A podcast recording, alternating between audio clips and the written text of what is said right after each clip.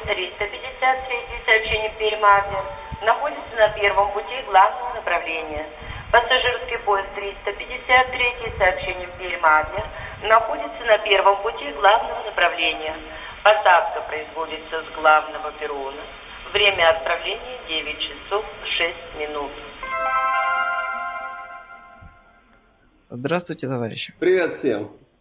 С вами информационно, может быть, аналитическая передача «Студенты с железки». Наверное, готов буду сообщить вам радостную новость. География нашего подкаста вышла далеко за пределы Пермского края. И сегодня мы беседуем с гостем, которого зовут Константин. Здравствуй, Костя. Привет всем, я Голдер из Германии, известный многим, наверное, по подкастам «Датские дневники» и «Темная сторона кинематографа». И, как вы поняли, территория... Как ты там сказал, там границы расширяются больше на запад, да, и они заходят не только за пределы Пермского края, а также за пределами России и так дальше. То есть у нас с тобой сегодня такой своеобразный телемост Копенгаген-Пермь. Совершенно верно. Мост Россия-Дания, подкаст в режиме реального времени Пермь-Копенгаген. Тем не менее, будем стараться не уходить далеко от концепции нашей информационно, может быть, аналитической передачи. Мне кажется, вообще сам вот, сам вот сам факт того, что мы сейчас говорим в разных городах, это отлично подходит под э, тему твоего подкаста, потому что путешествие на поездах — это всегда некое расстояние от одного города к другому. Правда, я уверен, что нет такого поезда Пермь-Копенгаген, но тем не менее у нас с тобой получается действительно некое расстояние, и я думаю, что те люди, которые слушают твой подкаст, они интересуются вот приключениями в поездах, а это значит, они любят путешествовать. А значит, совершенно верно. Значит, им всегда будет интересно увидеть другие границы, да, расширяющиеся твоего подкаста. Думаю, да. Ведь наши слушатели по моим предыдущим подкастам мы рассказывали им в основном о российских поездах или при, о феномене советских поездов и так далее. Но сегодня, думаю, мы затронем такую тему, как поезда не только в России, но и в странах ближнего зарубежья. Ну, я думаю так, что, в принципе, понимаешь, поезда, вот с моей стороны, я не могу себе представить, как могут поезда не нравиться. Это ведь всегда такой немного налет романтизма, что-то новое. Особенно, когда ты едешь в какой-то такой город, где тебя ждут, или к тебя, где тебя ожидаешь что-то, какие-то новые события, знаешь. Поэтому вот с моей стороны, с моей стороны, когда я закрываю глаза, я всегда себе представляю что-то приятное с поездами. Правда, я должен сказать, что в России это в своей жизни был всего там три, по-моему, раза, и последний раз это было девять лет назад. Поэтому с русскими поездами у меня крайне-крайне мало воспоминаний, разве что вот э, воспоминания, когда я был в две тысячи втором году в Москве и возвращался обратно, то, конечно, я оценил на полную, да, все прелести того, что называется русский поезд, а также то, что ад не, находится не только на земле, но и еще и на рельсах. Интересно, как же, ну, расскажи нашим слушателям, как ты оказался в России. Да, ты знаешь, я, я просто тогда учился на Украине, и у меня было почему-то плохое настроение. И вот как раз, вот знаешь, плохое настроение и рвение куда-то поехать. Вот как раньше люди там путешествовали в товарных поездах, знаешь. А я просто взял билет на поезд э, Кривой Рог, Москва и уехал. Ну, у меня там были родственники, и я, в общем, не жалею нисколько, что я увидел Россию, там, столицу тем более. Правда, многие не согласны с тем, что Москва – это отображение России. Но вот знаешь, когда я ехал обратно в поезде, это было, знаешь, вот я когда зашел в поезд, я был вот в этом, как это, плацкарт, да, и нельзя это назвать купе, но вот там да-да. четыре места, знаешь. Постепенно перед отъездом туда зашло еще трое человек, причем они были такие явно, что называется, уголовного такого типа люди, такие все в наколках, в перстнях, знаешь, наколотых. Uh-huh. И начали рассказывать о том, там, кто где сидел, кто... То есть они даже не были знакомы с друг другом предварительно, но увидев друг друга, да, все их росписи телесные, они сразу приметили друг друга. И ты понимаешь, в каком контексте потом я сидел, потому что у меня, у меня нет ни одной татуировки, даже такой художественной на теле. То есть для тебя это было первым культурным шоком? Ну, как тебе сказать, я, я долгое время жил на Украине в гетто, просто сама вот эта история, когда потом к тебе поворачиваются, говорят, а ты типа где сидел? То есть, понимаешь, смысл? Страна уголовной романтики. Да, и потом еще самое страшное то, что было у одного чувака маленький магнитофончик, который он вез сыну в подарок. Я так понял, они ехали с заработков. Ну, в общем, каких-то заработков возвращались домой. И, в общем, один из них имел такой маленький магнитофончик, еще кассетный тогда. И у него было там несколько кассет с шансоном, причем таким, абсолютно таким гангста-шансоном, знаешь. И мы, естественно, нам пришлось вот это всю дорогу, а это, не знаю, часов шестнадцать-восемнадцать, это все слушать. Ну, то есть там, знаешь, там одна же беда никогда не ходит по одиночеству, в одиночестве, знаешь. Они всегда ходят толпами. У одного был магнитофон с собой, у другого была бутылка водки с собой. И так дальше. И пошло-поехало. В общем, это был наш ну, такой трэш и угар, знаешь, что... То есть, ну, когда все это встретилось вместе? Это встретилось вместе. Проводник э, пытался что-то менять, но, скажем так, он, видимо, уже настолько к этому привык, что он просто им сказал, чтобы не было ничего чрезвычайного. То есть, чрезвычайное, например, если ехало четыре, приехал один, допустим, да? А так уж можно было шуметь, что они делали. Музыка была на весь вагон. То есть народ какой-то, видимо, у них было большое событие, что они возвращаются. Ну, я так понимаю. То есть они были такие воодухотворенные и не желающие спать. Знаешь, в общем, все было так вот. И ты знаешь, в принципе, ну как, но люди разные в жизни есть. Я просто, просто ехал и думал, когда этот кошмар закончится. Ну, было очень прикольно. Тогда еще не нужны были загранпаспорта нам. Можно было ехать, ездить в Москву на, с украинским паспортом. Но mm-hmm. таможни были уже тогда и, в общем, шмонали довольно сильно всех. То есть там посреди ночи останавливается поезд, и где-то часа полтора, в общем, там начинается прятки. Он стоит на таможне. Да, там, в общем, знаешь, начинаются глобальные игры в прятки. Таможенники ходят и там, не знаю, там подходят к каждому, говорят, есть наркотики, ему отвечают, свои нужно иметь, знаешь. И вот, ну так, в общем, все как обычно. И вот представь, эти вот там двое таможенников, такие, которые с трудом по своей фактуре еле проходят в эти коридоры, знаешь, вот эти между сиденьями. Uh-huh. В общем, подходят они в наше купе, а там у нас, мне кажется, было единственное купе даже, которое не пыталось спать. Ну, они же типа такие, вот, такие-то, такие-то, они даже как-то там представили, что они из таможни, вот, и про- проверяют документы. Ну, эти там начинают там искать свои паспорта, они уже очень крепко выпившие. Начинают, один нам начинает предлагать им сесть с нами выпить. Другой там что-то рассказывает, что, что-то, я, какую-то историю из жизни, как я понимаю, знаешь. Ну, они такие, думаю, ну, значит, для них это рутина, то есть, ну, все понятно. И тут их взгляд падает на меня. Молодой, едет один, абсолютно трезвый. Ну, что-то здесь явно не так, причем с такими контингентом, знаешь, с такими людьми вместе. Но наверняка он не пьет и ведет себя по-другому, потому что он сконцентрированный, что называется, на стреме, знаешь? И тут, конечно, да, тут это было весело, когда все мои вещи были нахер раз- распакованы, было проверено полностью все, там, ну, понимаешь, это был пиздец, конечно, там столько вот так проверяли, проверяли, они не могли поверить, ну, что-то же здесь не так. Я был рад, по крайней мере, что они меня не вскрыли, как в морге, чтобы не проверить, может, я в желудке наркотики везу, знаешь? В общем, действительно, вот только меня проверяли, веряли минут пятнадцать, причем очень дотошно. Вскрывали, не вскрывали, а вот так ну, раскрывали там все, все карманы, там, не знаю, там, карман, там, зубные щетки, там, бритва, знаешь, там, зубная паста. И это разворочили. Ну, я, наверное, был самым подозрительным человеком в данный, вот в этот раз в поезде. То есть мне надо было, наверное, нажраться, наколоть себе татуировки, там, перстни, черепа, там, купола себе на картке, знаешь. И тогда бы все было нормально. А так, конечно, ну как, трезвый, молодой, едет из Москвы. Да это же не, не бывает такого в России. Ну что это за, за феномен? Наверняка что-то тут все подозрительно. Ну а до заключения, значит, поездки больше не пытались тебя пригласить в свою компанию, трое попутчиков? Не, ну то есть они то и дело спрашивали, то есть типа, а что ты не пьешь? А откуда едешь? А кто по жизни, там, знаешь ли батона, знаешь, ну там...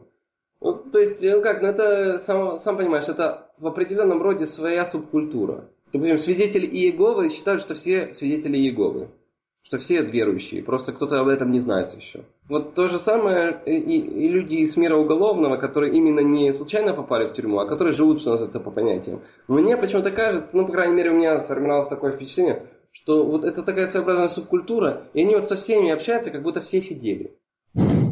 Ну, как тебе сказать? Ну, особого дискомфорта у меня не было. Скорее всего, у меня больше был дискомфорт от, от поезда. Ну, то есть, от вот этого дурдома. Знаешь, я тоже помню, как там не было и пяти минут, чтобы не проходил кто-нибудь и не предлагал там поменять гривны на рубли, купить хрусталь, купить книги, купить двенадцатилетнюю девочку, там, потрахаться, там, не знаю, с обезьянкой, знаешь. Ну, задолбалось вот это без перерыва. Так это я ехал ночью, то есть я там ехал, там, допустим, вечером сел и где-то там днем приехал к себе на Украину, да? И вот не было и пяти минут, чтобы никто не прошел и что-нибудь не хотел. Ну и в итоге так и не соблазнили тебя купить? Я не помню, что, ну, что они соблазняли. Я удивился своей выдержке, что я никого не убил за этот период, понимаешь? Ого, даже так. Ну, ну это раздражает, я не знаю, может быть, опять же, это от характера зависит. Если я еду в поезде, то моя цель доехать до какого-то пункта назначения, да? А не... Это какой-то шестнадцати или там восемнадцатичасовой рынок. Это бесконечная череда, то есть они не останавливаются, это как будто конвейер включили. Если предложить тебе проехать от Владивостока до Москвы шесть суток. Ну, значит, нужно все колющие и режущие предметы сразу убирать. Ну, кстати, ты упомянул про свидетелей Иеговы. У меня был такой случай года три назад на перроне, когда мы отправлялись уже с южных просторов нашей страны обратно. Суровое, ураль... суровое уральское лето. На перроне подошли к моей напарнице две женщины. Он по стечению обстоятельств я как-то отошел от, от вагона в этот момент, возвращаясь, и она передает мне две брошюрки. Одинаковые, одинакового шрифта. На первой написано «Кто такой Иисус?». На второй написано «Кто такие свидетели Иеговы?». Сразу, найдя последнюю страничку в брошюре, разумеется, она была с примерно таким содержанием, как с нами связаться, и даны адреса в странах, в каких городах есть, значит, вот эти вот. Я думаю, неужели и до сюда дошли? А мне кажется, они дошли уже даже до тех мест, где нет людей. Мне кажется, они уже скоро там будут, знаешь, э, там в свинарники заходить к свиньям, а вы верите в Бога, знаешь? Ну то есть, это же реально, ты видел их офис в Америке? Нет. Там, мне кажется, коммерц... Я в Америке не был и не думаю, что скоро там побываю. Ну там можно, в принципе, погуглить, найди там, не знаю, Watch Tower или что-нибудь такого рода, задай. Я тебе говорю, там даже там Коммерцбанк в Германии не имеет такого небоскреба. То есть это сумасшедшая финансовая пирамида, основанная на сектантском бреде. Но я там рассказывал, даже, знаешь, в одном из своих подкастов, посвященного фильму «Камино», там, э, испанский фильм, там немного было о набожности. И вот я рассказывал о том, о своих э, таких опытах, с, как э, свидетели Иеговы приходили ко мне в общежитие, понимаешь? А потом я находил у себя в почтовом ящике письмо, написанное на двух страницах от руки. Ты представляешь себе? Это же нужно действительно задаться целью написать письмо от руки незнакомому человеку. Я же был наверняка не один такой. Но я помню, хороший был эпизод у меня в плане свидетелей Иеговы, знаешь, когда мы были, как, собирались на метал-концерт, знаешь. Если я еще немного так отдаленно похож на человека, то многие мои друзья, конечно, все вот так в черепах, в шипах, там, гробы, там, ну ты понял, в общем, вся, весь Диснейленд, в общем, в одном флаконе. И, в общем, ну, представляешь, да, картина? То есть, в принципе, ну, человек, не страдающий суициди... суицидальными мыслями, не подойдет к нам, в принципе. Угу. И тут к нам подходят две таких, э, не знаю, таких, ну, почти бабушек. Может, они по двое ходят, на самом деле, постоянно. Знаешь, мы были в том состоянии, у нас все были прохожие по двое. Поэтому я не могу тебе сказать точно, но просто сам факт того, что вот они к нам подходят, ну, по ним видно, да, что люди с другой планеты, типа, знаешь, там, астероидами зашибленные вдоль и поперек, знаешь, там, дожди астероидные шли регулярно. Вот, голова не все ж выдерживает, знаешь. И они подходят к нам, и вместо того, чтобы спросить, э, вообще, верим ли мы в Бога, а по нашим сатанинским звездам на наших кофтах видно, что вряд ли мы все-таки верим в Бога, они подходят к нам такие и говорят, а вот мы вам хотим вас просто спросить, мы вот не понимаем, а вот когда вот ваша музыка играет вот эта агрессивная с криками, а зачем вы головами трясете в это время? У нас там Томас, есть один чувак, приколист, он такой, такой закатывает глаза к небу и говорит, так мы молимся нашим богам. Ну, короче говоря, там, знаешь, они, знаешь, они на нас так посмотрели и сказали, мы будем обязательно за вас молиться, чтобы Бог вас простил. Это они сказали? Да. А подобных элементов ты не встречала здесь у нас, которые также бы ходили и спрашивали в поездах? Ну, ты имеешь в виду, прям в поездах свидетели ходят? Ну, вот подобные. То есть, потому что и бывают, подходят. Вот, посмотрите, вот у нас магазины там, один называется там. Ну, в общем, там приводит название магазинов, в которых фигурируют цифры или прочее там, производное от цифры.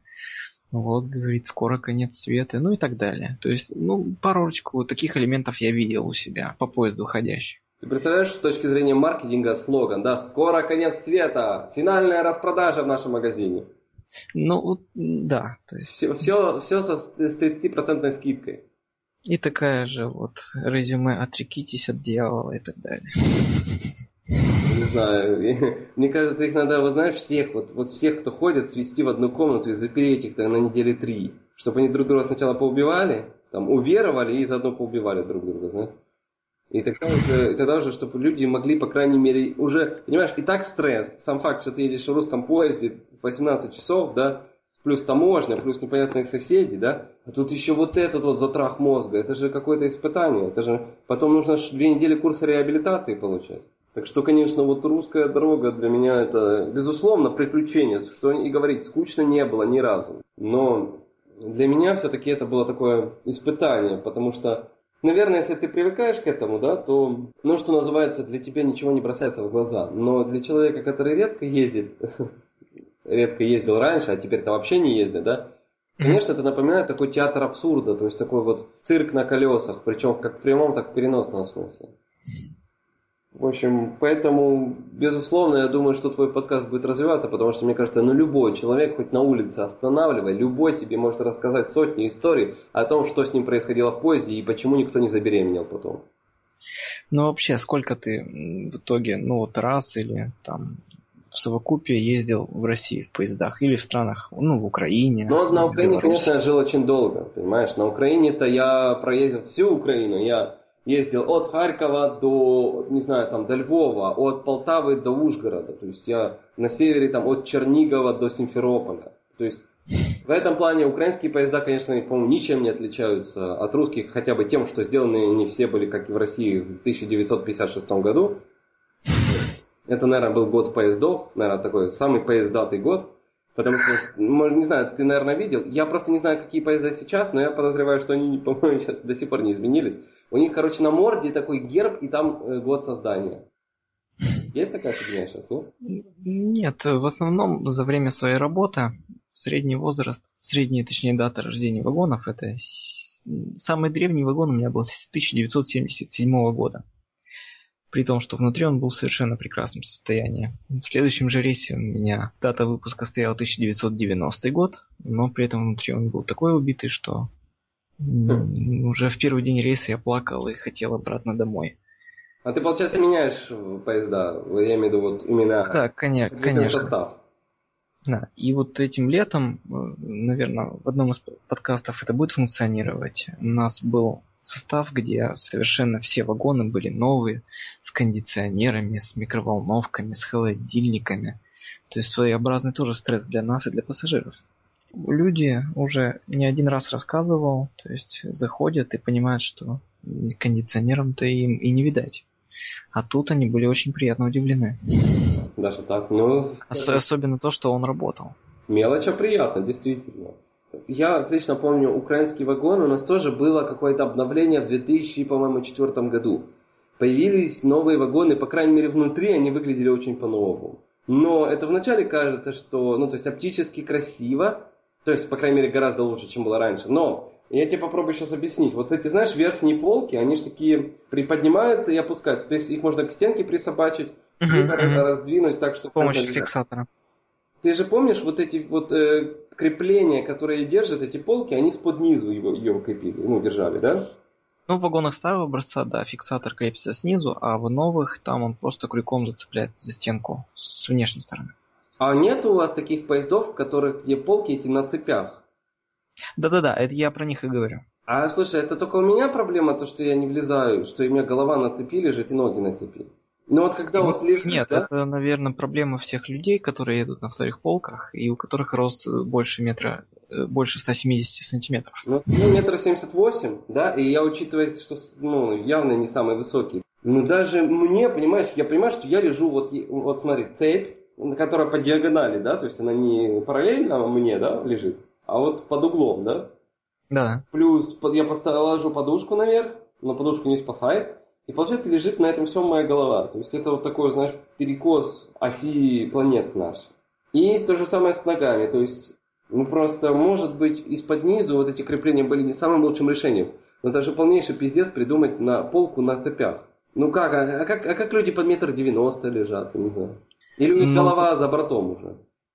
Ну, как они лежат, это одно дело, вот как ходят потом другие, то есть, когда ты идешь, может, задумался о чем-то, и тебе, значит, твоя голова встречается с ногой вот этого товарища. Поэтому в основном, в основном в таких случаях по вагону ходишь просто в позиции полуприседа. Особенно, если это зима или демиси... значит, межсезонье, когда все эти люди залезают и не снимают носки. Так, слушай, так надо это сделать организационно. То есть, вот знаешь, есть такие таблички вот в поездах, там, не курить, не бросать мусор, а это еще не думать, когда идешь по коридору. Даже надумал. Но чтобы не задумался, знаешь, так идешь и не думаешь, видишь ноги. А там, если ты задумался, витаешь в облаках, это запрещено согласно уставу Российской железной дороги. И все. Но нужно же серьезно подходить к делу, нужно что-то решать. Зачем потом, понимаешь, ты что думаешь, каждый, каждый раз кайф вытаскивать чью-то ступню из своего лица? Я вообще всегда удивлялся вот это вот, как тебе сказать, если смотреть на... Вот представь, например, человечество вымрет, да? Прилетят на эту планету инопланетяне и увидят русский поезд.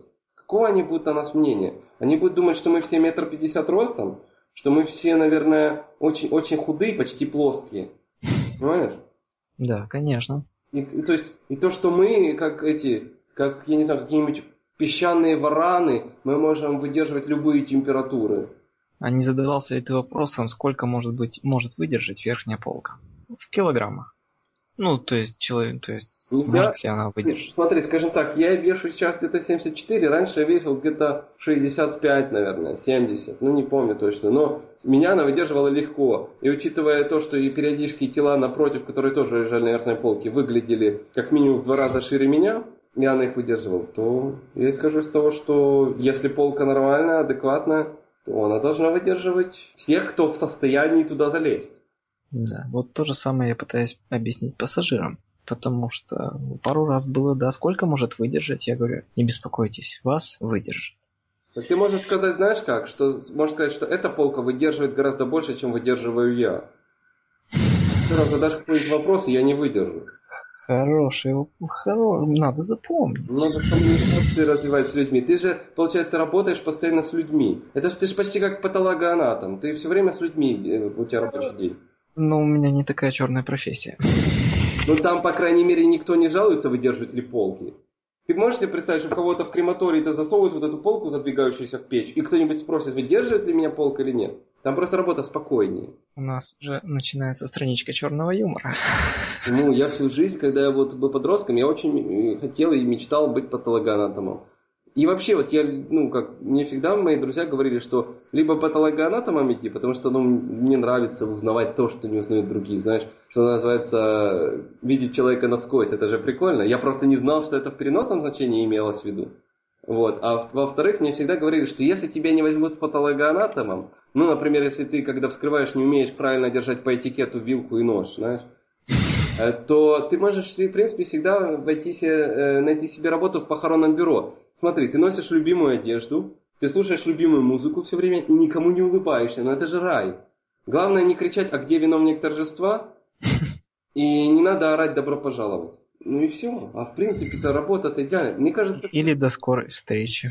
Да, до скорой встречи, приходите еще, каждый третий гроб бесплатно.